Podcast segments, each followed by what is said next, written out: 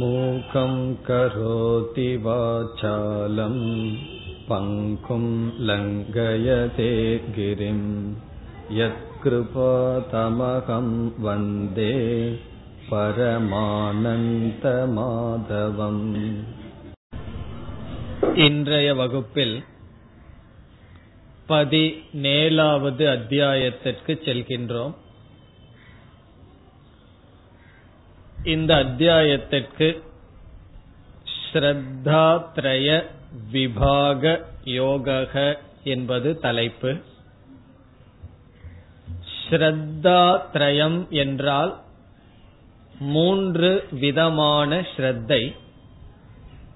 விபாகம் என்றால் பிரிவு. ஸ்ரத்தா ஸ்ரத்தை என்பதை மூன்றாக பிரித்து பகவான் ஸ்ரத்தையை பற்றி இங்கு பேசுகின்றார். ஸ்ரத்தை என்றால் நம்பிக்கை.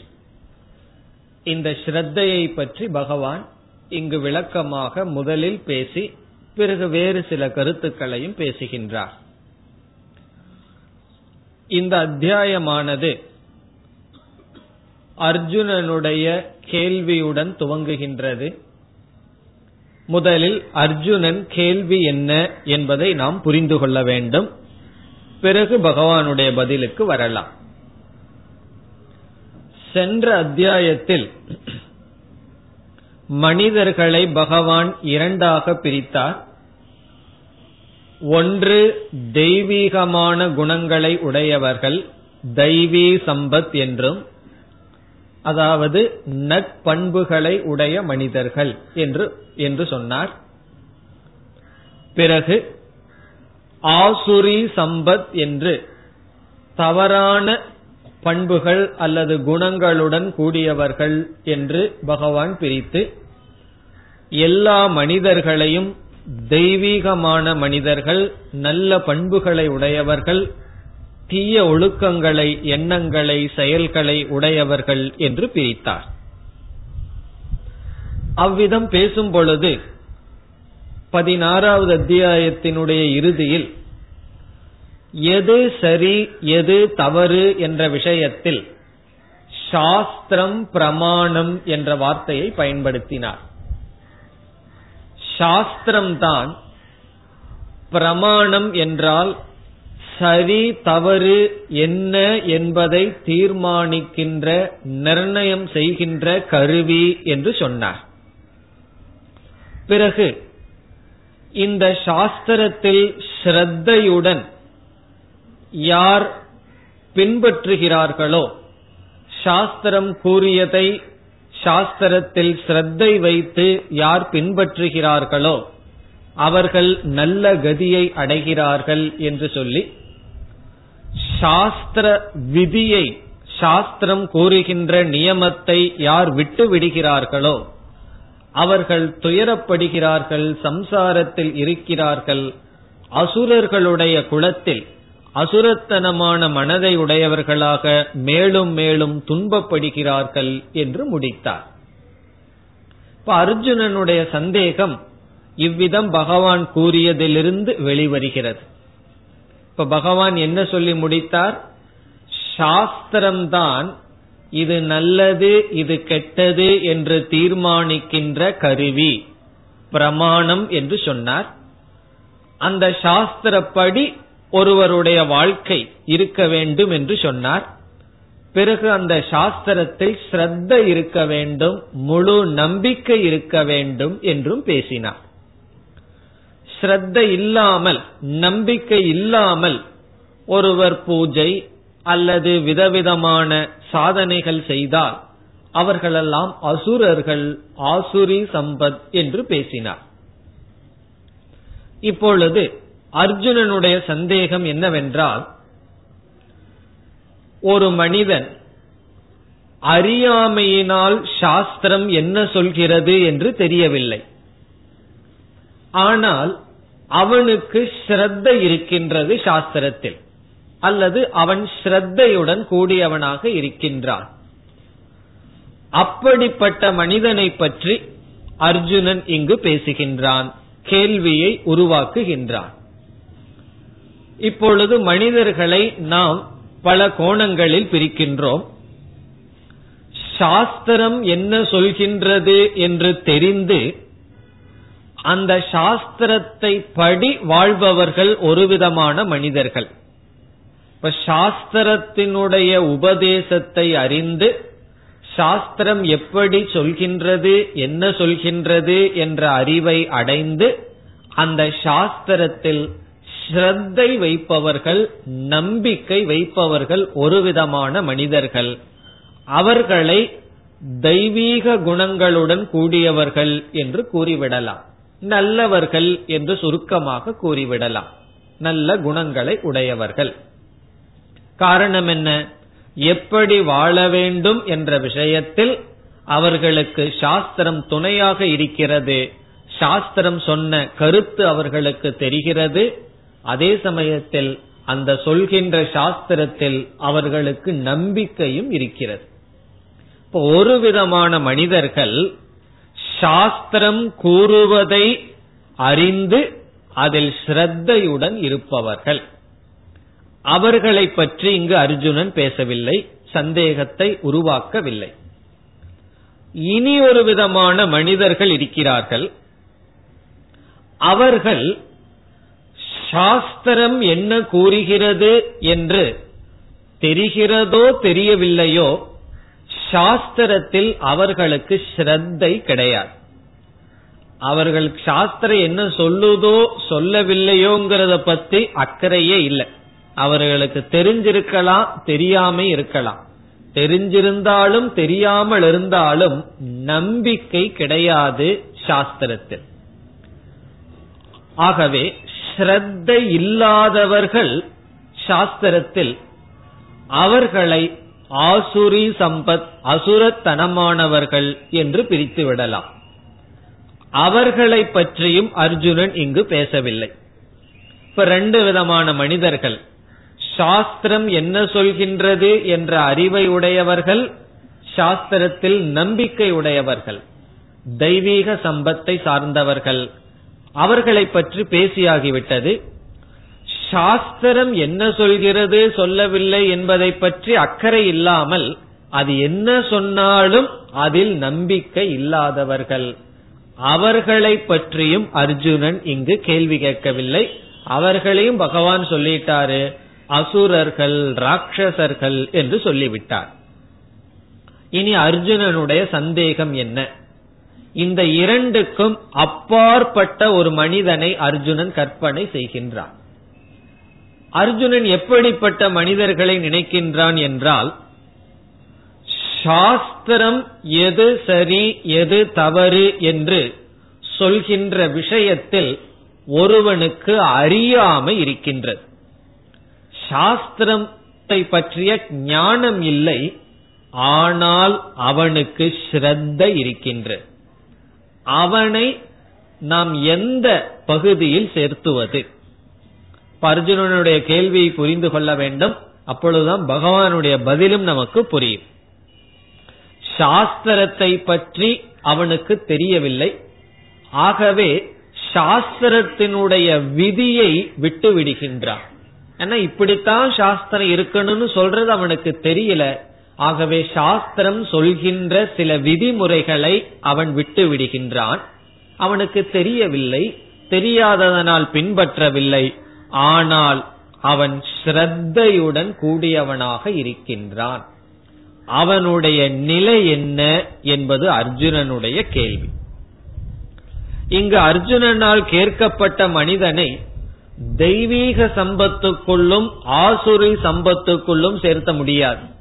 காரணம் என்னவென்றால் ஒருவனுக்கு தெய்வீக சம்பத் இருக்கின்றது என்றால் அவனுக்கு ஸ்ரத்த இருக்க வேண்டும் அந்த ஸ்ரத்தையானது இருக்கின்றது. தெய்வீக சம்பத் இருக்கணும்னு சொன்னா என்ன? முக்கியமா சாஸ்திரத்துல நம்பிக்கை. அந்த நம்பிக்கை இருக்கிறது. அதனுடைய அடிப்படையில பார்த்தா இவனை தெய்வீக சம்பத்துல சேர்த்தலாம். காரணம் என்ன? இவனிடம் நம்பிக்கை இருக்கின்றது. சரி தெய்வீக சம்பத்துல சேர்த்து விடலாம் என்றால் சாஸ்திரத்தில் நம்பிக்கை இருக்கிறதே தவிர ஞானம் கிடையாது. சாஸ்திரம் என்ன சொல்லுதுன்னு தெரியல. ஆகவே சாஸ்திரம் சொல்றபடி இல்லாமல் இருப்பவனைத்தான் பகவான் ஆசுரி சம்பத் அப்படின்னு சொன்னார். இப்ப சாஸ்திரம் என்ன சொல்றதுன்னு தெரியாம சாஸ்திரத்தினுடைய விதியை விட்டு அவன் வாழ்கின்ற வாழ்க்கை அது அசுரனை குறிக்கின்றது. ஆகவே சாஸ்திரம் தெரியாமல் சாஸ்திரத்தினுடைய விதியை விட்டு விடுகின்ற காரணத்தினால் அவன் அசுரன் என்ற நிலைக்கு வருகின்றான். அதே சமயத்துல சாஸ்திரத்துல நம்பிக்கை இருக்கின்ற காரணத்தினால் ஸ்ரத்த இருக்கின்ற காரணத்தினால் அவன் தெய்வீக சம்பத் என்ற நிலைக்கும் வருகின்றான். ஆகவே அர்ஜுனனுடைய சந்தேகம் இப்படிப்பட்டவனை நான் எப்படி புரிந்து கொள்வது? இப்ப நமக்கு ஸ்ரத்த இருக்கு சில சமயங்களில் சாஸ்திரம் சொல்ற விஷயத்தில் அறியாம இருக்கின்றது. இப்ப அறியாம இருந்தால் நாம் சாஸ்திரத்தினுடைய சில விதிகளை விட்டு விடுவோம் தவறாக செய்வோம். இப்ப இன்னும் நமக்கு இந்த சந்தேகம் ரொம்ப எளிமையா புரிந்து கொள்ளணும்னு சொன்னா இப்படித்தான் பகவானுக்கு பூஜை செய்யணும்னு ஒரு விதி இருக்கு. இப்ப நம்ம வந்து ஸ்ரத்தையோட பகவானுக்கு பூஜை பண்றோம். அந்த பூஜை வந்து சாஸ்திர சொல்றபடி கிடையாது.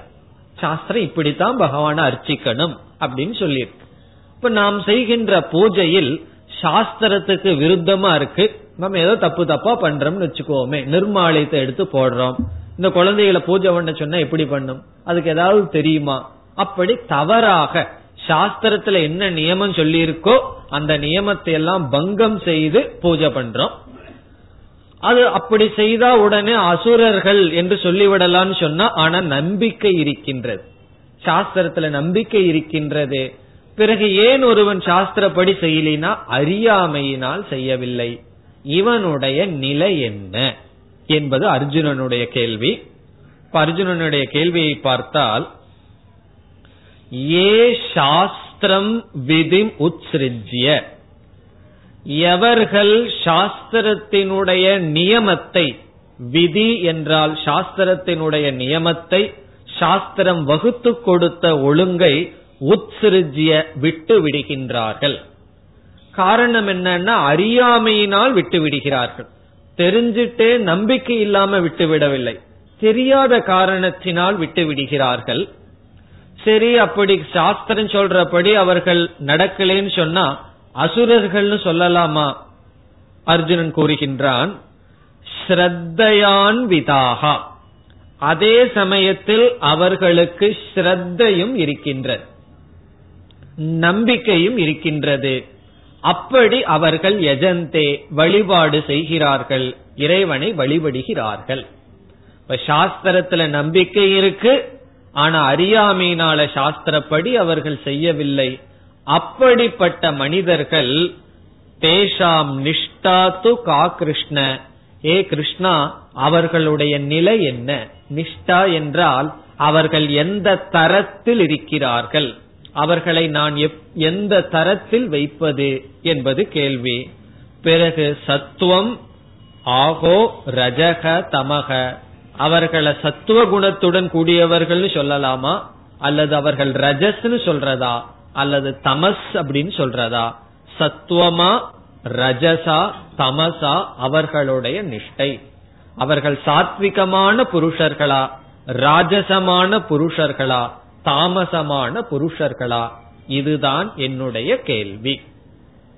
அர்ஜுனனுடைய கேள்வி புரிகின்றதல்லவா? சாஸ்திரத்தில் நம்பிக்கை இருக்கின்றது ஆனால் சாஸ்திர விதியை விட்டு விடுகின்றான்.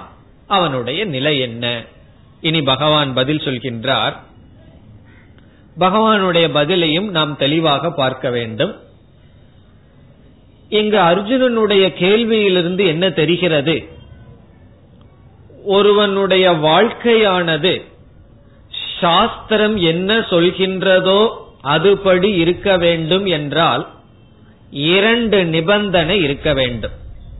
ஒருவனுடைய வாழ்க்கை முழுமையா சாஸ்திரப்படி இருக்கணும்னு சொன்னா ரெண்டு நிபந்தனை இருக்கணும்.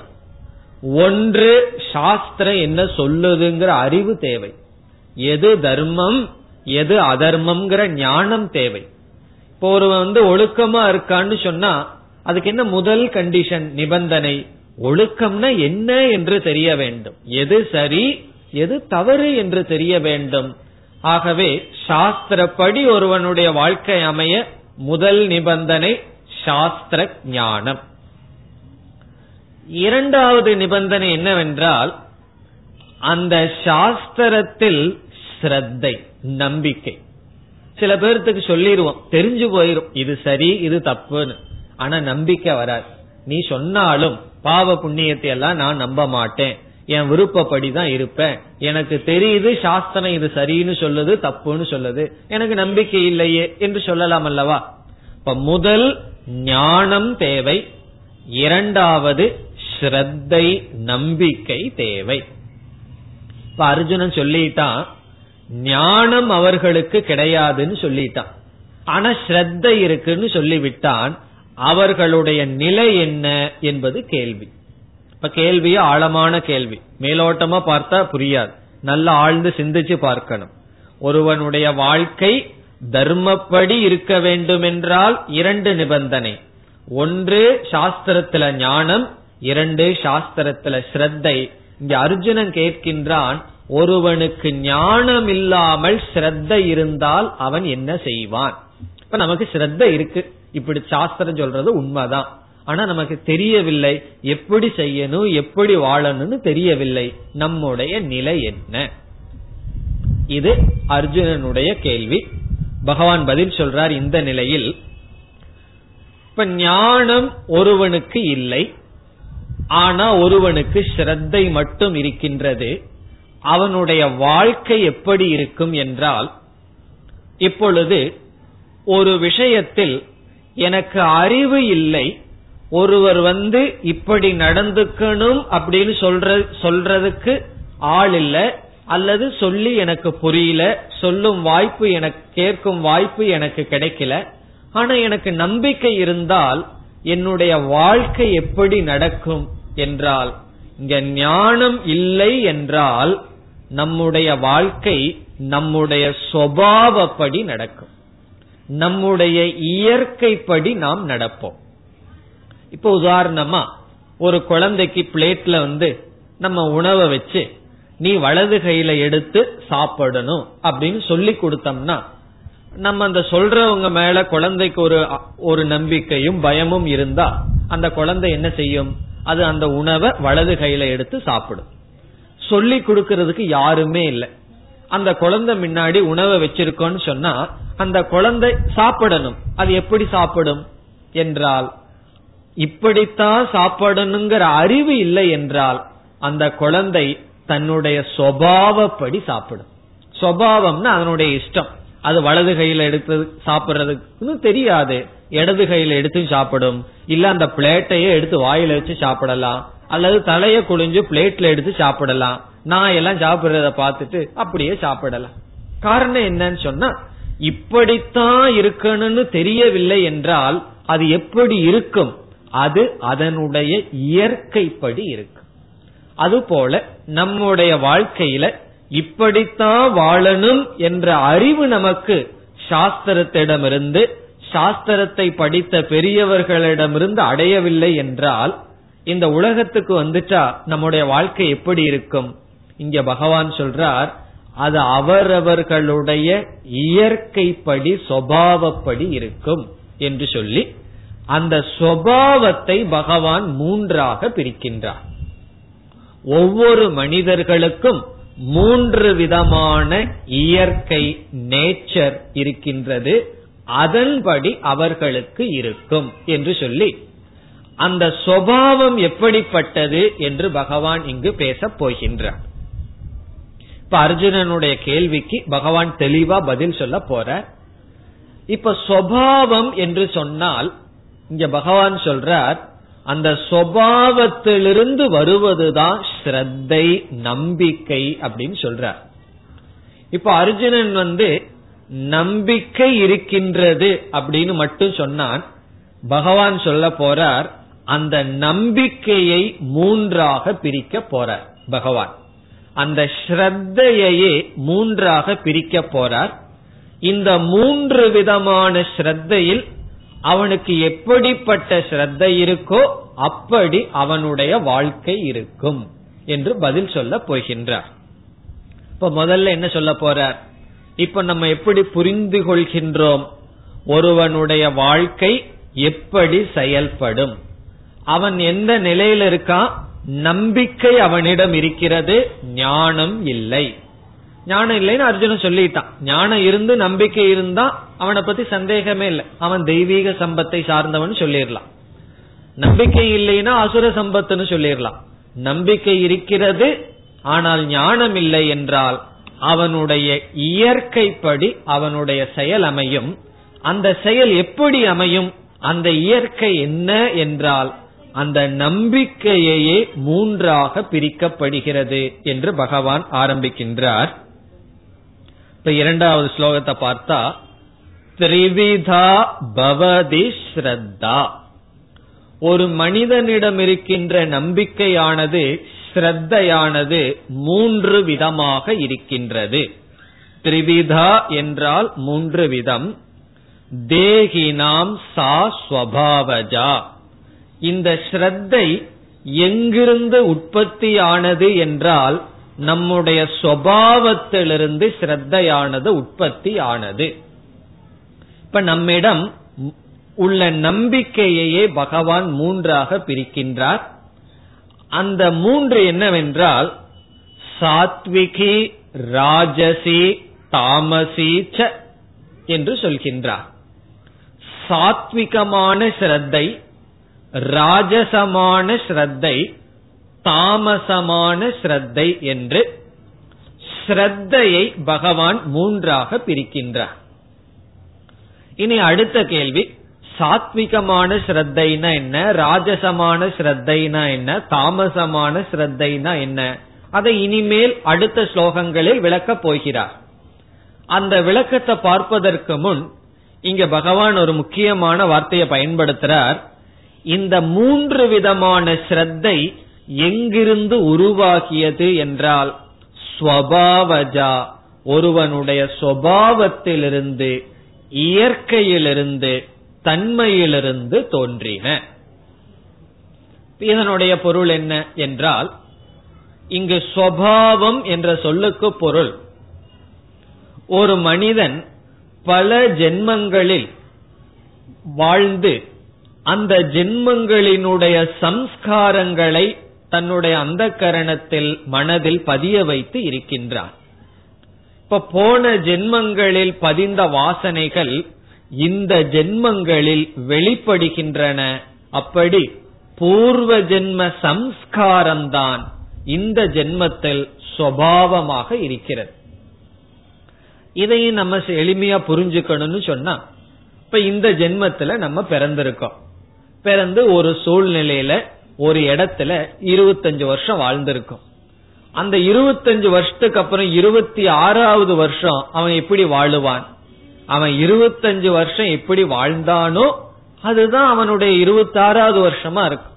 பெற்றோர்கள் எப்படி தூய்மையா இருக்கணும் என்ன பேசணும் எப்படி வாழணும்னு கற்றுக் கொடுத்தார்களோ அவனுக்கு கிடைத்த ஆசிரியர்கள் சூழ்நிலைகள் இதிலிருந்து எப்படிப்பட்ட பர்சனாலிட்டின்னு சொல்றது மனதை உருவாக்கி இருக்கின்றானோ அப்படித்தான் அடுத்த வருஷமும் அவன் வாழுவான். அது அதற்கு அடுத்த வருஷத்தை நிர்ணயிக்கும். பிறகு கொஞ்சம் கொஞ்சம் அனுபவங்கள் வரும் என்று நம்முடைய வாழ்க்கையே நாம் பெற்ற அனுபவங்கள் அதை வச்சு மீண்டும் அனுபவங்களை பெற்று வாழ்க்கையானது சென்று கொண்டு இருக்கிறது. அதனாலதான் நல்லவர்கள் எல்லாம் நல்ல திசையிலேயே முன்னேறிட்டு இருப்பார்கள்.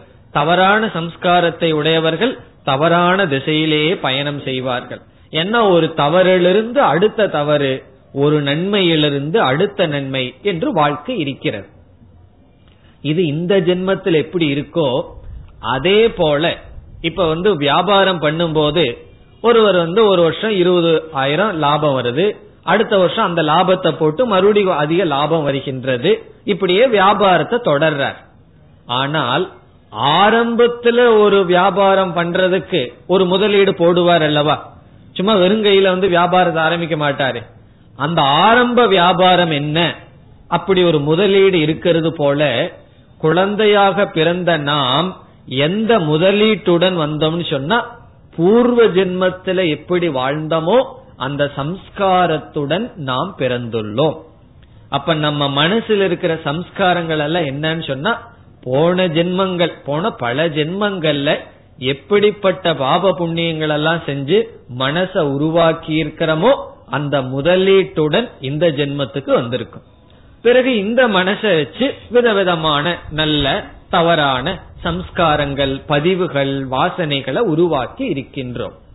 அதான் பகவான் சொல்றார் ஒரு மனிதனுடைய ஸ்ரத்தை என்பது மூன்று விதமான ஸ்ரத்தை அது அவர்களுடைய சுவாவத்திலிருந்து வந்தது என்று சொல்லி ஒரு மனிதன் மூன்று விதமான சுவாவத்தை உடையவன். சாத்விகமான சுவாவத்தை உடைய மனிதன் ராஜசமான சுவாவத்தை உடைய மனிதன் தாமசமான சுவாவங்களை உடையவன். இப்ப இதெல்லாம் நமக்கு தெரிஞ்சிருக்கும். பதினாலாவது அத்தியாயத்தை குணத்தை அத்தியாயத்தில் குணத்தை பற்றி எல்லாம் படிச்சிருக்கோம். சத்துவம்னா என்ன ரஜஸ்னா என்ன தமஸ்னா என்னன்னு எல்லாம் படிச்சிருக்கோம். அப்படி இந்த மூன்று விதமான குணங்களுடன் சுவாவத்துடன் மனிதர்கள் இருக்கிறார்கள். சத்துவ குணத்துடன் இருப்பவனுக்கு சாத்விகமான ஸ்ரத்தை இருக்கின்றது. ரஜோகுணமாக இருப்பவனுக்கு ரஜோகுணமான ஸ்ரத்தை இருக்கின்றது. தமோ குணமாக பிறந்த சுவாவத்தை உடையவனுக்கு தமோ குணமான ஸ்ரத்தை இருக்கின்றது என்று சொல்கிறார். பிறகு இதிலிருந்து அர்ஜுனனுடைய கேள்வியை எப்படி நாம் பகவான் பதில் சொன்னதாக புரிந்து கொள்ள வேண்டும் என்றால் இப்ப அர்ஜுனன் கேட்டான் அவனுக்கு சாஸ்திரத்துல ஞானம் கிடையாது ஆனா அவனுக்கு ஸ்ரத்த இருக்கு அவன் எப்படிப்பட்டவன்னு சொன்னா இங்க பகவான் சொல்றார் அவனுடைய ஸ்ரத்தை ஒரு கால் சாத்விகமாக இருந்தால் அவனை தெய்வீக சம்பத்துல சேர்த்தலாம். அவனுடைய ஸ்ரத்தையே ராஜசமாக தாமசமாக இருந்தால் அவன் ஆசுரி சம்பத் அசுரர்களுக்குள் நாம் சேர்த்தலாம் என்று பதில் சொல்கின்றார். நேரடியா பகவான் பதில் சொல்லல. பகவானுடைய ஸ்லோகத்தில் இந்த பதில் மறைந்திருக்கின்றது. இப்ப அப்படிப்பட்டவன் யாருன்னு அர்ஜுனன் பொதுவாக கேட்டான் ஸ்ரத்த இருக்கு சாஸ்திரம் என்ன சொல்லுதுன்னு தெரியல. அவனுடைய வாழ்க்கை என்னன்னு சொன்னா அவனுக்கு சாஸ்திரம் என்ன சொன்னதுன்னு தெரியாட்டியும் ஸ்ரத்த இருந்தால் அந்த ஸ்ரத்தையை நான் மூன்றாக பிரிக்கிறேன். சத்துவமான ஸ்ரத்தை சாத்விகமான ஸ்ரத்தை ராஜசமான ஸ்ரத்தை தாமசமான ஸ்ரத்தை. அவன் சாத்விகமான ஸ்ரத்தை இருந்து சாஸ்திரத்துல சில அறியாமையினால் அவன் சாஸ்திர விதியை விட்டாலும் கூட அவன் தெய்வீக சம்பத்தை தான் சார்ந்தவன். அவனுக்கு பாவம் வராது. பிறகு சாஸ்திர ஞானம் இல்லாமல் ராஜசமான தாமசமான சிரத்தை உடையவர்கள் அவர்களுடைய வாழ்க்கை வேறு விதமாக இருக்கும் என்று கூறுகிறார். இப்ப அர்ஜுனனுடைய கேள்வி பகவானுடைய பதில் நமக்கு புரிந்திருக்கும் என்று நினைக்கிறேன். அர்ஜுனனுடைய கேள்வி என்ன? சாஸ்திர ஞானம் இல்லாதவன் ஸ்ரத்தையுடன் கூடியவன். அவன் நிலை என்ன? பகவானுடைய பதில் அந்த ஸ்ரத்தை மூன்று விதம் அதில் சாத்விகமான சிரத்தை ஒருவனுக்கு இருந்தால் அவனுடைய சாஸ்திரத்துல சில விதியை விட்டிருந்தாலும் அது தவறில்லை. இத சில உதாரணங்கள் மூலமா புரிஞ்சுக்கணும்னு சொன்னா இப்ப கண்ணப்ப நாயனார் பூஜை பண்ணினதெல்லாம் நம்ம படிச்சிருப்போம். சாஸ்திரத்துல பகவானுக்கு எப்படி பூஜை பண்ண வேண்டும் என்று ஒரு விதி இருக்கின்றது. அப்படித்தான் பூஜை பண்ணணும். இப்ப நம்ம கோயிலுக்கு போய் வாயில தண்ணிய வச்சுட்டு அப்படியே போய் பகவான் மேல துப்புனோன்னு சொன்னா ஏற்றுக்கொள்வார்களா? இது எவ்வளவு ஒரு பெரிய பாபம். காரணம் என்ன? சாஸ்திரம் இப்படி பகவானுக்கு அபிஷேகம் பண்றத சொல்ல கிடையாது. எந்த சாஸ்திரத்திலையும் எந்த ஆகமத்திலையும் இந்த மாதிரி தான் பண்ணணும். நம்ம கால் எடுத்து பகவான் தலையில வைக்கலாமோ? சாஸ்திரத்துல சொல்லப்படல. ஆனா கண்ணப்ப நாயனார் பூஜைய எவ்வளவு உயர்வாக சாஸ்திரம் பேசி இருக்கின்றது? இப்ப கண்ணப்ப நாயனோடைய மனதை எடுத்து பார்த்தோம்னு சொன்னா அவர் சாஸ்திரத்தினுடைய விதியையெல்லாம் தியாகம் பண்ணார். தியாகம் பண்ணி பூஜை பண்ணார். அப்ப அவர் அசுர சம்பத்தை சார்ந்தவர்னு சொல்லலாமா என்றால் கிடையாது. அவரிடம் ஸ்ரத்த இருந்தது. அது எப்படிப்பட்ட ஸ்ரத்தை? இப்ப நம்மளும் அந்த மாதிரி செய்யலாமா அப்படின்னு ஒருவர் கேட்டால் நம்ம என்ன பதில் சொல்லலாம்? கண்ணப்ப நாயனார் போல பகவானுக்கு கண்ண கொடுக்கிற மனசு இருந்தா கண்டிப்பா பகவானுடைய இதுல வாயில தண்ணிய வச்சுட்டு போய் பகவானுக்கு அபிஷேகம் பண்ணலாம். எப்பொழுதுனா அந்த அளவுக்கு ஸ்ரத்தை இருந்தால் அது சாத்விகமான ஸ்ரத்தை பகவான அடைய வேண்டும் என்கின்ற ஸ்ரத்தை அப்ப என்ன சொல்கின்றோம்? எந்த சாஸ்திரமானது இப்படித்தான் ஒரு விதியை விதிச்சதோ அதே சாஸ்திரம் சொல்கின்றது. அத்தனை விதியை மீறி செய்த பூஜையை எல்லா விதமான பூஜைக்கும் உயர்வாக சொல்கின்றது. அப்ப இதுல முக்கியம் என்னன்னு சொன்னா விதிமுறைகள் முக்கியமல்ல. அந்த ஸ்ரத்தை முக்கியம். அது சாத்விகமான ஸ்ரத்தையாக இருந்தால் சாஸ்திரம் சொல்வதை விட்டு விடலாம். அப்படின்னா சாஸ்திரம் சொல்றத நான் தெரிஞ்சுக்காமையே என் இஷ்டத்துக்கு இருக்கலாமான்னா இருக்கலாம். நாம சுவாவமா சாத்விகமான குணத்தில் பிறந்திருந்தால் அப்படி இருக்கலாம். ஆனா சாதாரணமா என்ன நடக்குன்னா சுவாவமா சாத்விக நமக்கு இருந்தா நேர சாஸ்திரத்துக்கிட்ட தான் போவோம். போய் நம்ம செய்வோம். கண்ணப்ப நாயனார் போன்ற சில மகான்கள் சாஸ்திரம் ஞானம் இல்லாட்டியும் கூட அவர்கள் ஸ்ரத்தையானது சாத்விகமான ஸ்ரத்தை. ஆகவே இந்த அத்தியாயத்துல பகவான் எதற்கு முக்கியத்துவம் கொடுக்கிறார்? ஸ்ரத்தைக்கு முக்கியத்துவம் கொடுத்து அது சாத்விகமான ஸ்ரத்தையாக இருந்தால் சாஸ்திரத்தினுடைய விதிப்படி இருப்பான். அப்படி இல்லாவிட்டாலும் அது உயர்ந்தது. பிறகு வேறு விதமான ஸ்ரத்தை உடையவன். இப்ப ராவணன் வந்து பெரிய பூஜை செய்தான். ஹிரண்யகசுப்பு பூஜை செய்தான். ராவணன் வந்து சிவ பூஜை எப்படியெல்லாம் பண்ணான்னு நம்ம சொல்றோம். அவன் வந்து எல்லா விதமான சாஸ்திரம் தெரிஞ்சு சாஸ்திரப்படி ராவணன் பூஜை செய்தான். ஆனா அவனிடம் இருந்த ஸ்ரத்த என்ன? சாஸ்திரத்துல நம்பிக்கையும் இருந்தது. அவனுடைய ஸ்ரத்த என்ன?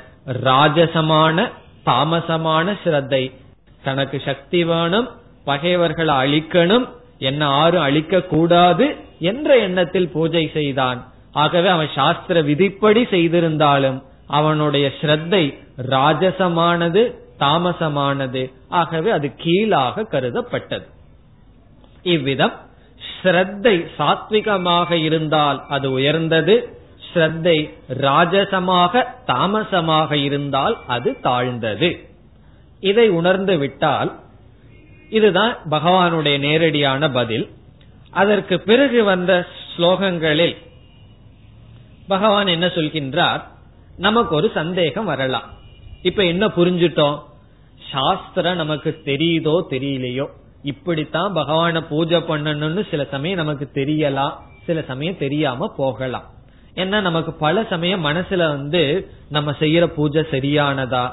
நம்ம வந்து மந்திரம் ஓதுறமே அது தப்பா சொல்லிடுறோமா? சொரம் சரியா? அப்படின்னு சில சந்தேகங்கள் எல்லாம் நம்ம மனசுக்கு வரலாம்.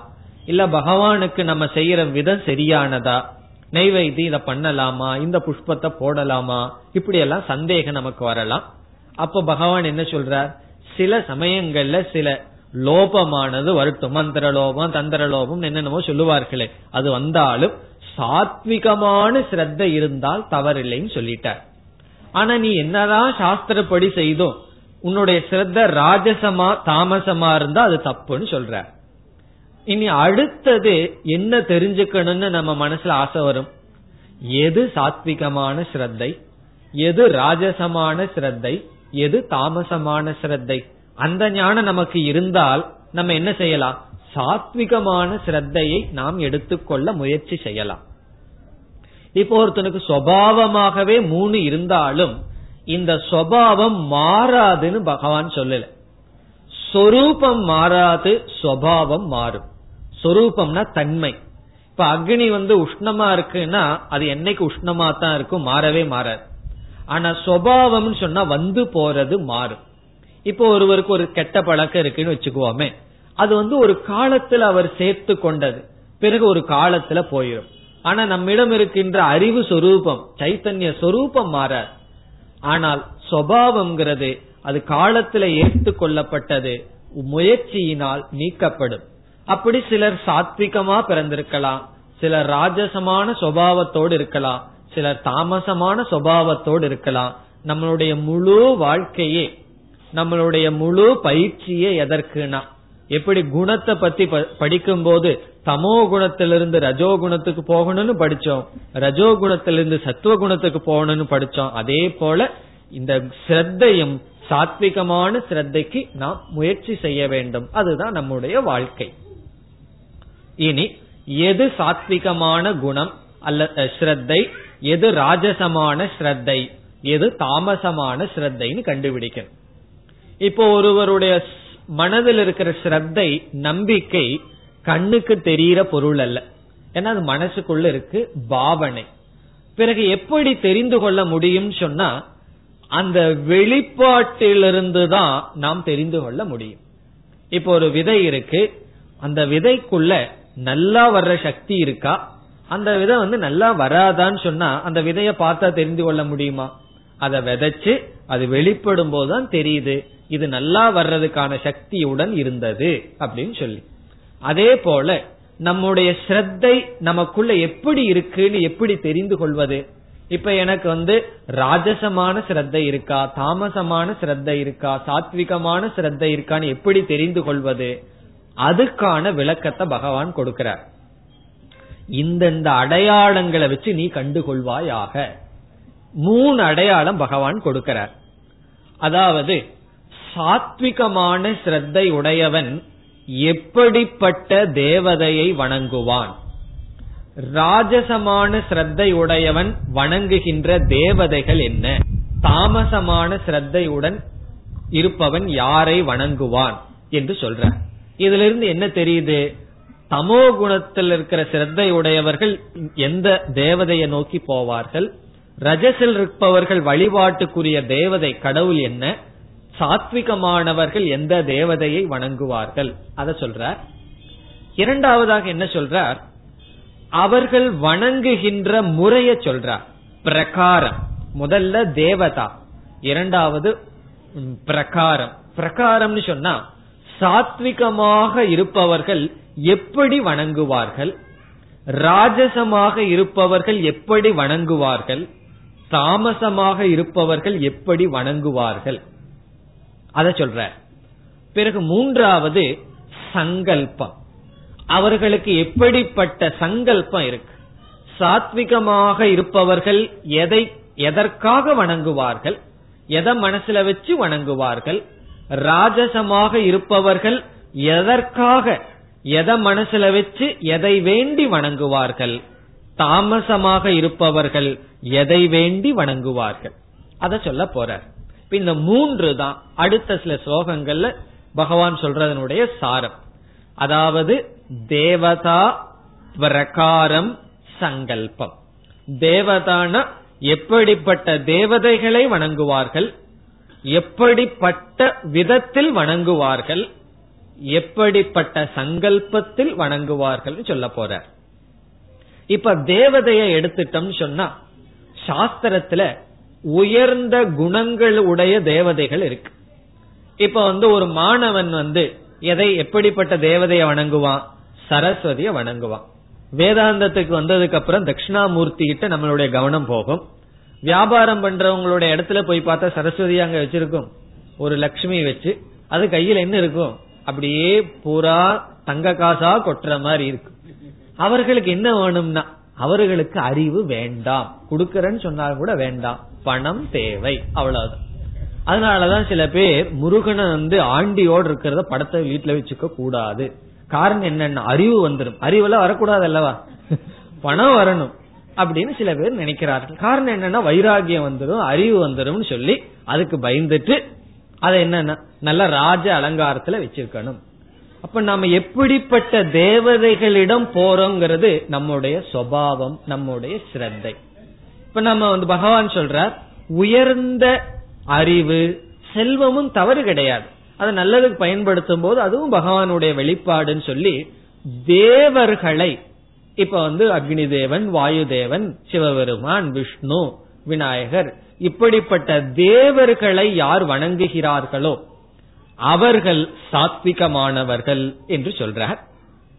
பிறகு இந்த குபேரன் லக்ஷ்மி ஒரு விதத்துல ரஜஸ்ன்னு சொல்லி சொல்றார். இந்த குபேரனை வணங்குறது ராட்சசர்கள் யக்ஷர்களை வணங்குறது அவர்களெல்லாம் ராஜசமான ஸ்ரத்தை உடையவர்கள் அப்படிப்பட்ட தேவர்களை வணங்குவார்கள். பிறகு பிரேதம் பூதம் பிசாசு இப்படிப்பட்டவர்களை தாமசமான ஸ்ரத்தை உடையவர்கள் வழிபடுவார்கள்.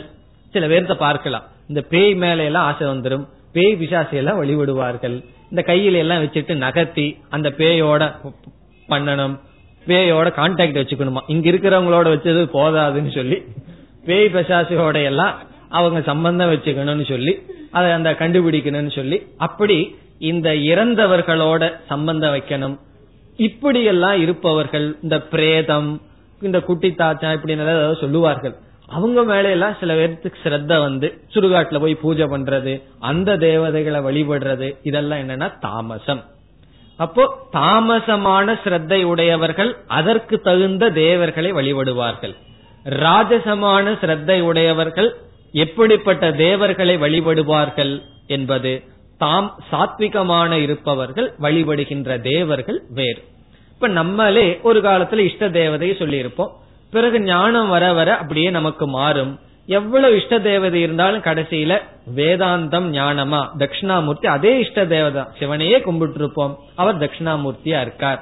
அதே போல வைஷ்ணவர்களா இருந்தா கிருஷ்ணர் மீது பக்தி வரும். ஏன்னா கீதாச்சாரியாரா இருக்காருன்னு சொல்லி நம்மளை அறியாமல் நாம எதை அடைய போறோமோ நம்ம குணத்துக்கு தகுந்த மாதிரி தேவதைகள் நமக்கு வந்து அமையும். இது தேவதை. இனி பிரகாரத்தை சொல்றார். சாத்விகமா வழிபடுபவர்கள் மிக அமைதியாக பூஜை செய்வார்கள். ராஜசமா வழிபடுபவர்கள் கிராமத்துல போய் பார்த்தா தெரியும். இந்த நோம்பி இது பண்றதுன்னு சொல்லி நோன்பு பண்றதுன்னு எல்லாம் சொல்லி இந்த பகவானை எடுத்து வச்சுட்டு பகவான் இந்த ஊரை எல்லாம் பகவான மெனவரை கொண்டு வரணும்னு சொல்லி கிராமத்தில் இருப்பவர்கள் அந்த பூஜையெல்லாம் செய்வார்கள். அப்பதான் அவர்கள் விசேஷமாக சில பானங்களை எல்லாம் அருந்தி பகவானை எல்லாம் இழுத்துட்டு வருவார்கள். ஒரே ஆட்டமா இருக்கும் ஒரே பாட்டமா இருக்கும் ஒரே ரஜசா இருக்கும். அவர்கள் பயன்படுத்துற விதம் வேறு. சில பேர் ரொம்ப தாமசமாக முறையில் பயன்படுத்துவார்கள். உடலை வருத்தி கொள்வது இந்த நாக்கில வேலை குத்திக்கிறது இதெல்லாம் என்னன்னா ஒரு விதமான பிரகாரம். இதெல்லாம் பகவான் அங்கீகரிக்கவில்லை. இதெல்லாம் பெரிய தவறுன்னு சொல்றார். இதெல்லாம் சாத்விகம் என்று சொல்லவில்லை. ராஜசம் தாமசம்னு சொல்றார். இந்த ஸ்லோகத்துல ஒரு இடத்துல சொல்றார் இவர்களெல்லாம் உடலையும் வருத்தி உடலுக்குள் இருக்கின்ற எண்ணையும் வருத்துகிறார்கள். தாமசமானவர்கள் ராஜசமானவர்கள் என்று பகவான் பேசுகிறார். அதாவது நாம எப்படி எந்த பிரகாரத்துல பகவான வழிபடுகிறோம் என்பதும் நிர்ணயிக்கும். நமக்கு சத்துவம் இருக்கா ரஜஸ் இருக்கா தமஸ் இருக்கா அப்படின்னு சொல்லு. பிறகு பலி கொடுக்கிறது மிருகங்களை கொல்றது இதெல்லாம் தாமசமானவர்கள் செய்கின்ற பூஜா விதம். இப்ப நம்ம எப்படிப்பட்ட பூஜை செய்கின்றோம்? அதை வச்சு நம்ம நிர்ணயிக்கலாம். இது சத்துவமா ரஜசா தமசா என்று. இப்ப வந்து சில கிராமங்கள்ல பார்த்தா கோயில் இப்ப சிவராத்திரின்னு எடுத்துக்குவோமே. இப்ப சிவராத்திரி அன்னைக்கு கோயில் என்ன நடக்கும்? ஒரு இடத்துல இருந்து ருத்ரத்தை சொல்லி கொண்டு இருப்பார்கள். அபிஷேகம் பண்ணிட்டு இருப்பார்கள். ஒருவருக்கு எப்படி இருக்கும் மனசு? போய் உட்கார்ந்து பகவான் சந்நிதியில் அமர்ந்து அதை காதல கேட்டுட்டு அதை பார்த்துட்டு ஜபம் பண்ணிட்டோ படிச்சுட்டோ நாமத்தை சொல்லிட்டு இருக்கலாம்னு ஒருவருக்கு தோணும். அது என்னன்னு சொன்னா சாத்விகம். இனி ஒருவருக்கு என்ன தோணும்? அது எப்படி உட்கார்ந்துட்டு இருக்கிறது? அப்படியே ஊர் ஊரா சுத்தலாம். அன்னைக்கு இரவு பூரா. வேற அன்னைக்கு டிவி எல்லாம் நல்லா பிஸியா இருக்கும். அதை பார்த்துட்டு ஊர் ஊரா சுத்தலாம். அது ராஜசம். தாமசம்னா அதை விட வேற ஏதாவது சூதாடுவார்கள் வெடி வெடி. அதுக்கு தூங்கினாவது அந்த பாவம் இல்லாம போயிடும். சிவராத்திரி என்னைக்கு முடிச்சு புண்ணியத்தை சேதிக்கிறேன்னு சொல்லி சூதாடி பாவத்தை தான் சேர்த்திக்கொள். டபுள் பாவம். பேசாம அவங்க தூங்குனாங்கன்னா பாவமும் இல்ல புண்ணியம் இல்ல சந்தோஷமா போகும். அப்படி தாமசமான பிரகாரம். பிரகாரம்னா முறை மெத்தட் தாமசமாக செய்வார்கள். பிறகு மூன்றாவது கடைசி வருவது சங்கல்பம். சங்கல்பம் என்றால் எதற்காக வழிபடுதல்? பகவான நான் எதற்கு வழிபடுகிறேன்? என்ற சங்கல்பம். என் மன தூய்மைக்கு நான் வழிபடுறேன். உலக நல்லா இருக்கட்டுங்கிறதுக்காக நான் வழிபடுறேன். எனக்கு உடல்லையும் மனசுலயும் ஆரோக்கியம் தான் தேவை. நாலு பேர்த்த அடிக்கிறதுக்கல்ல. நான் ஆரோக்கியமா இருந்து இந்த உலகுக்கும் எனக்கும் நன்மையை சேர்த்த வேண்டும்ங்கிற நல்ல எண்ணங்களுடன் பகவான நம்ம வழிபட்டோம்னா அது சாத்விகம். பிறகு ராஜசம்னு சொன்னா ரொம்ப சுயநலமா எனக்கு தான் வேணும். மத்தவனுக்கு வேண்டாம். அதையும் வேற ப்ரே பண்ணுவார்கள். மத்தவன் ஜெயிக்க கூடாது நான் தான் ஜெயிக்கணும். எனக்கு தான் வேணும். பிறகு தாமசம்னு சொன்னா இனி ஒருத்தனை அழிக்கணுங்கிற எண்ணமே வரும். ராவணன் எல்லாம் செஞ்ச பூஜைகள் எல்லாம் என்ன பூஜைகள்? மத்தவங்க கிட்ட இருந்து நம்ம சக்திய வாங்கி தேவர்கள் அழிக்கணும் மற்றவர்களுக்கு கொடுமைப்படுத்தணுங்கிற எண்ணம். அப்படி மற்றவர்களை அழிக்கணுங்கிற எண்ணத்துல சிலதெல்லாம் செய்வார்கள். கோர்ட்ல கேஸ போட்டுட்டு ஒரு ஏதாவது கிட்ட ஒரு ஜோசிகார்கிட்ட போய் நான் ஜெயிக்கணும் அவன் தோக்கணும் அதுக்கு ஒரு பூஜையை சொல்லி கொடு அதுபடி நான் பண்றேன்னு யாகம் பண்ணா அது என்னன்னா எல்லாம் சாஸ்திர விதிப்படி அவங்க செய்யலாம். ஆனால் பகவானை பொறுத்த வரைக்கும் அது தாமசமான ஸ்ரத்தை அது பாபம்.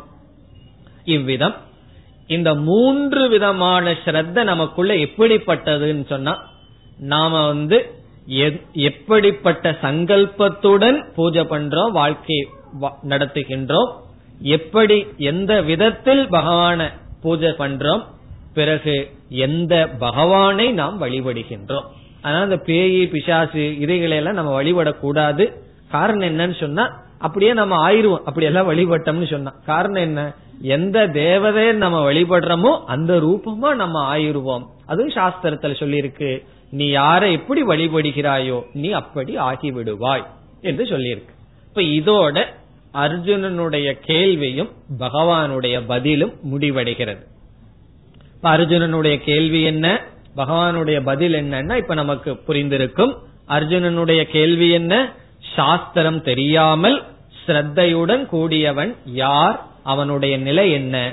பகவானுடைய பதில் சாஸ்திரம் தெரியாமல் ஸ்ரத்தையுடன் இருப்பவர்கள் மூன்று விதமானவர்கள். சத்துவ சாத்விகமான ஸ்ரத்தை ராஜசமான ஸ்ரத்தை தாமசமான ஸ்ரத்தை.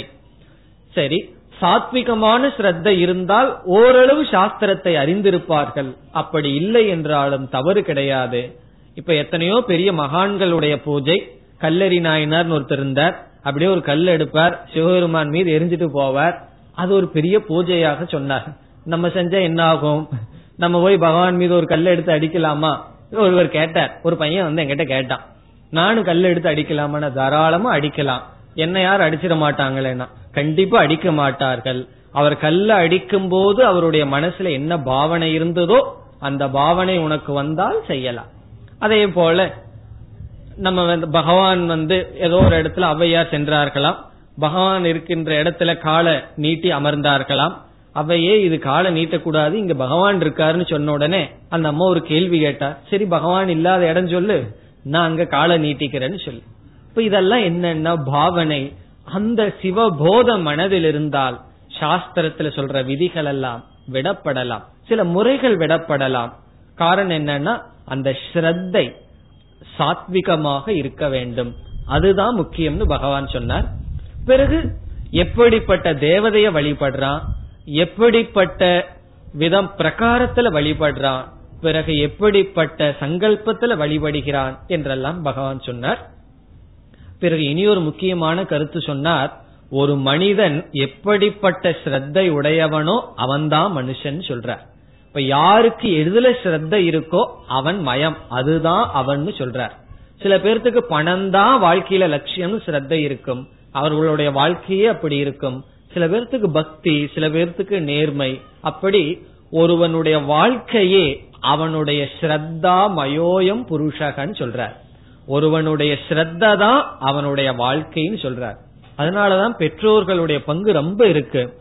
குழந்தைகளுக்கு வந்து எடுத்த உடனே நம்ம வந்து வேதாந்தமோ கீதையோ சொல்லிக் கொடுக்க வேண்டிய அவசியம் இல்ல. நல்ல ஸ்ரத்தைய கொடுக்கணும். பெரியவர்களிடம் சாஸ்திரத்துல நம்பிக்கையை கொடுத்துட்டா போதும். அந்த வயசுல முன்ன பின்ன சிலது இருக்கலாம். அவன் கோயிலுக்கு வந்து வராம இருக்கலாம். அவன் ஒழுங்கா கும்பிடாம இருக்கலாம். திருநீர் வைக்காம இருக்கலாம். சில விதிமுறைகள் இல்லாம இருக்கலாம். ஆனால் நல்ல நம்பிக்கையை மனசுல கூட்டிட்டோம்னு சொன்னா அது போதும். பிற்காலத்துல அவனுக்குன்னு ஒரு அனுபவம் வரும் பொழுது அந்த நம்பிக்கையினுடைய துணை கொண்டு நல்லா வந்துவிடுவான் நம்ம வெறும் சடங்குகளுக்கும் மற்றதுக்கு முக்கியத்துவம் கொடுத்து நம்பிக்கையை கெடுத்துட்டோம்னு சொன்னா பிறகு அவனுக்கு சான்ஸே இல்லை. நன்கு உருவாக மாட்டான். நல்ல நம்பிக்கையை தான் நம்ம கொடுக்க வேண்டும். அந்த நம்பிக்கையை மூணா பகவான் பிரிச்செல்லாம் சொன்னார். இதோட அர்ஜுனனுடைய கேள்வியும் பகவானுடைய பதிலும் முடிவடைந்த போதிலும் பிறகு இனி பதினேழாவது அத்தியாயத்துல வேற என்ன விஷயம் இருக்க போகுது?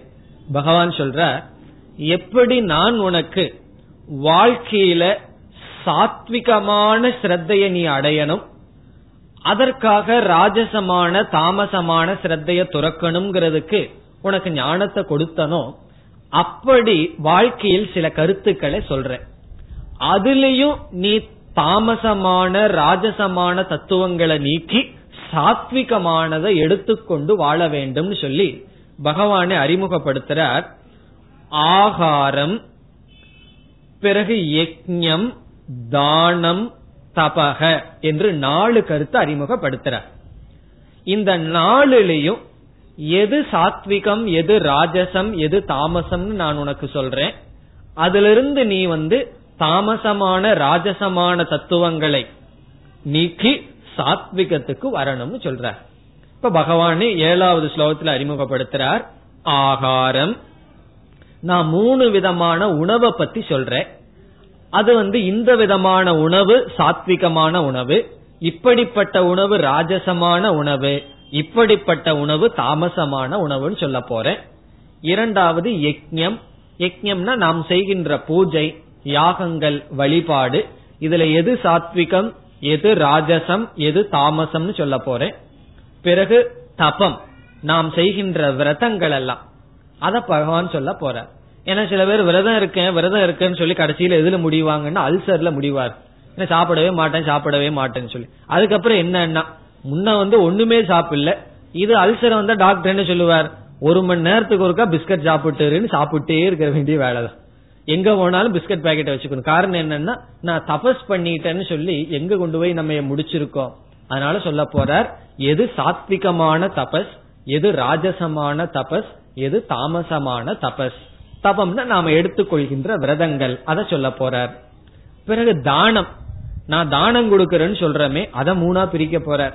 நாம கொடுக்கிற தானத்தை எல்லாம் இது சாத்விகமான தானம் இது ராஜசமான தானம் இது தாமசமான தானம். கொடுக்கறதெல்லாமே உயர்ந்ததுன்னு சொல்லல. கொடுக்கறதையே பகவான் பிரிக்க போறார். அதெல்லாம் நம்ம பார்க்க போறோம். இதுதான் அறிமுகப்படுத்துறார். நான் வந்து ஆகாரம் உணவு எப்படிப்பட்ட உணவு? சத்துவம் ரஜஸ் தமஸ் சொல்ல போறேன். எப்படிப்பட்ட பூஜைகள் உயர்ந்தது என்பதை சொல்ல போறேன். இந்த மூணா பிரிச்சு சொல்ல போகின்றேன். எப்படிப்பட்ட தபம் செய்யணும்னு சொல்ல போறேன். பிறகு எப்படிப்பட்ட தானம் செய்ய வேண்டும் என்பதை சொல்ல போறேன். அறிமுகப்படுத்துற அதற்கப்புறம் இந்த அத்தியாயத்துல கடைசியில ஓம் தத் சத் என்ற சொல்லுக்கு அர்த்தத்தை சொல்லி முடிக்க போற இப்ப இந்த அத்தியாயத்துல மீதி என்ன இருக்கின்றது? ஆகாரம் மூன்று விதமான உணவு பிறகு யக்ஞம் தானம் தபஸ் ஓம் தத் சத் என்ற சொல்லுக்கு விளக்கம். இனி நம்ம ஆகாரத்திற்கு வருகின்றோம். இதத்தான் நாம் இனிமேல் பார்க்க போறோம். ஆகாரத்துக்கு வந்தா பகவான் சொல்ல போறார் எப்படிப்பட்ட உணவு சாத்விகமான உணவு? எப்படிப்பட்ட உணவு ராஜசமான உணவு? எப்படிப்பட்ட உணவு தாமசமான உணவுன்னு சொல்ல போற. நமக்கு இன்னைக்கு இந்த காலத்துல என்ன பண்ணிட்டு இருக்கிறோமோ அதுக்கு விருத்தமா தான் சொல்ல போற.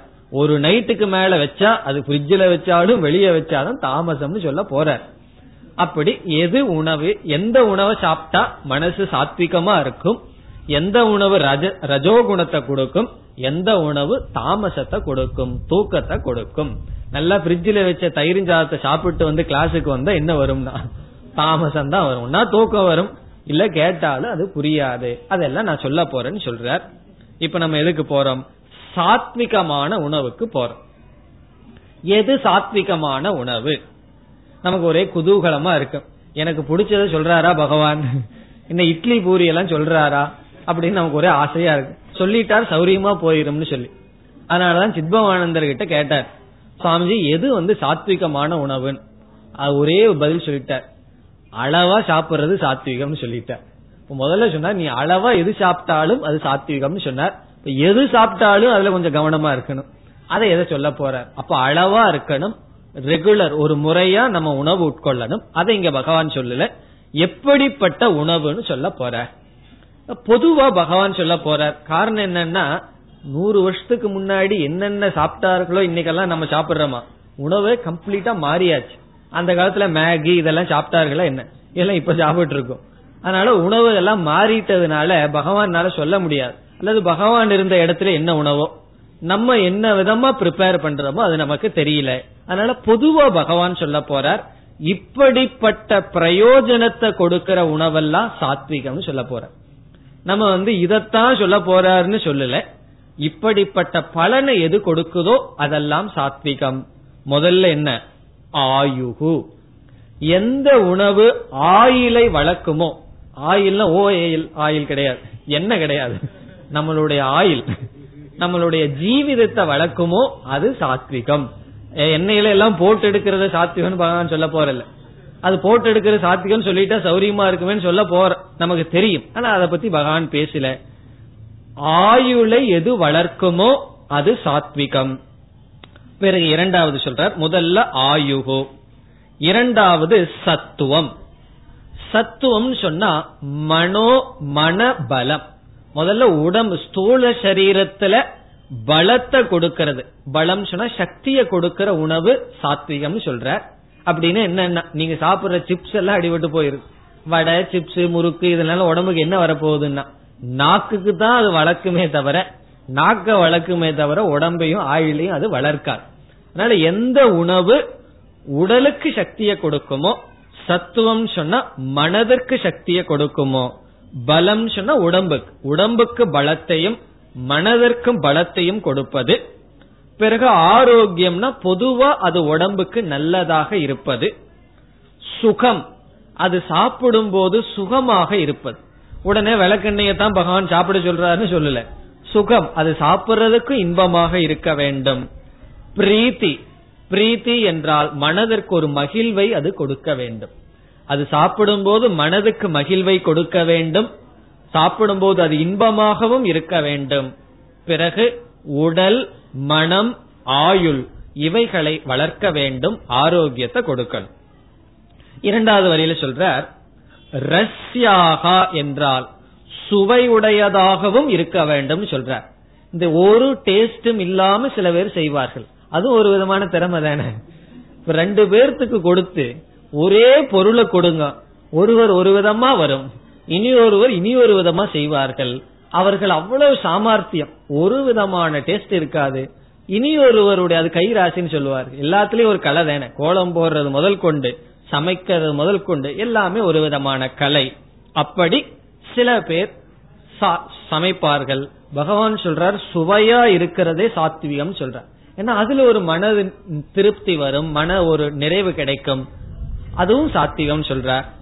பிறகு ஸ்னிக்தாகா என்றால் நரிஷ்மெண்ட் அதுல வந்து ஆரோக்கியம் சக்தி இருக்க வேண்டும். ஸ்திராகா என்றால் அது வந்து இதமாக இருக்க வேண்டும். ரொம்ப இதமாக அது இருக்க வேண்டும்.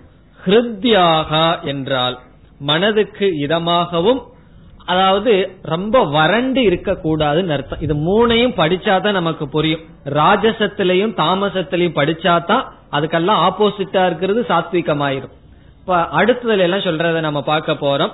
எது ராஜசம் எது தாமசமான உணவுன்னு பார்க்கும்போது அது இல்லாதது சாத்விகமாகும். இந்த வறண்டு இருக்கக்கூடாது. ஹிதமாக இருக்க வேண்டும். நன்மை பயப்பதாக இருக்கின்ற உணவு. பழங்கள் முதலியற்ற நம்ம சாதாரண சாப்பிடுற உணவு தான். அவைகளை எல்லாம் பகவான் சாத்விகம்னு சொல்றார். இனி அடுத்தது என்ன சொல்லுவார்? எது ராஜசம்னு சொல்ல போறார்? எது தாமசம்னு சொல்ல போறார்? இதெல்லாம் எதுக்குன்னு சொன்னா இந்த மூணு எதுன்னு தெரிஞ்சிட்டா நம்முடைய உணவில் என்ன கொண்டு வரணும்? சாத்விகமான உணவை கொண்டு வரணும். ஒரு உபனிஷத் சொல்கிறது உணவு வந்து மூன்றாக பிரிக்கப்படுகிறது.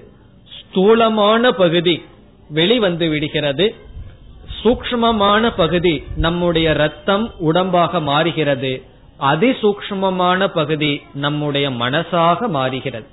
இப்ப உணவுக்கும் மனசுக்கும் சம்பந்தம் இருக்கு. ஞானியாச்சே எதை வேணாலும் சாப்பிடலாம் எப்படி போனாலும் போலாங்கிறதெல்லாம் கிடையாது. ஞானி வந்து அது சும்மா நம்ம நம்ம ஏமாற்றிக்கிறதுக்கு சொல்வது ஆரம்ப காலத்தில் உணவு நாள்தான் மனதை கட்டுப்படுத்த முடியும் நாவடங்க நாளும் அடங்கும் சொல்வார்கள். அப்படி அந்த நாக்குன்னா ரெண்டு நாக்கு. நாக்குல தான் ரெண்டு வேலை வச்சிருக்காரு பகவான். பேசுற நாக்கு சுவைக்கிற நாக்கு. அந்த சுவை சுவை இருக்க கூடாதுன்னு பகவான் சொல்லல அது சாத்விகமாக இருக்க வேண்டும் சொல்றார். அதற்காக இதை பேசுகின்றார் அடுத்த வகுப்பில் ரஜஸ் தமஸ் என்றால் என்ன என்பதையெல்லாம் சிந்திக்கலாம் ஓம் போர் நமத போர் நமிதம் போர் போர் நமுதச்சதேம் पूर्णस्य पूर्णमादाय पूर्णमेवावशिष्यते ॐ शान्ति शान्ति शान्तिः